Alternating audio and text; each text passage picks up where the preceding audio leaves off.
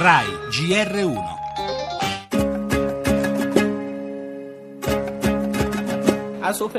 L'Iran al voto, nelle urne il confronto tra conservatori e riformisti dopo l'apertura al mondo venuta È un voto che determinerà il destino di una generazione in un paese in cui il 60% della popolazione ha meno di 30 anni. Ci sarà un cambiamento, ma non sappiamo in quale direzione. In Iran comincia a scorrere un fiume di denaro con gli investimenti stranieri, ma per la gente tutto è come prima, prezzi alti e disoccupazione. Nelle nostre vite non c'è stato sinora nessun cambiamento, ma noi speriamo ancora che le promesse fatte siano mantenute. Il nostro futuro dipende da questo voto.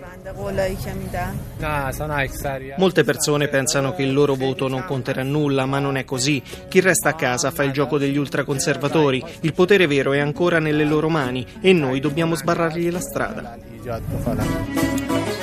E sono loro, i giovani iraniani, il possibile ago della bilancia di un appuntamento elettorale in qualche modo storico. Il primo voto dopo l'accordo sul nucleare che con il passare dei mesi dovrebbe portare il paese fuori da un lungo isolamento, soprattutto economico oltre che culturale. Voci di speranza, avete sentito, ma anche di grande disillusione, quelle raccolte dalla nostra inviata a Teheran, dove i seggi sono già aperti per eleggere 290 parlamentari e, ciò che più conta, l'assemblea degli esperti, gli 88 religiosi che per molti versi hanno davvero in mano le redini del paese, anche perché chiamati in futuro a nominare la prossima guida suprema, il successore dell'Ayatollah Khamenei. La figura chiave del paese in questi ultimi anni, la cui spinta ultraconservatrice è stata solo in parte controbilanciata dal parziale a sua volta rinnovamento proposto dalla presidente Rouhani. Teheran guarda sì all'Occidente, ma non senza una certa diffidenza ed è un paese ancora molto lontano. Un dato su tutti, per queste elezioni sono in corsa circa 5.000 candidati, le donne sono meno del 10%.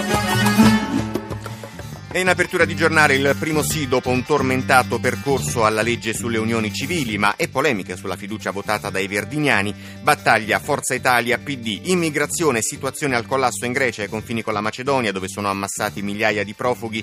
L'Europa cerca una soluzione, ma intanto è crisi diplomatica Atene e Vienna. E proprio per tentare di superare le polemiche su immigrazione ed economia, oggi il presidente della Commissione europea Juncker sarà a Roma e incontrerà Renzi. Torneremo sulla difficile strada per arrivare alla verità sulla morte di Giulio Regeni. Per il presidente del Copasir Stucchi sono in corso nuovi tentativi di depistaggio dal Cairo. Poi la cultura, Pompei e Torino unite da una mostra dedicata all'antico Egitto, lo sport Europa League male, le italiane eliminate Napoli e Fiorentina passa soltanto alla Lazio.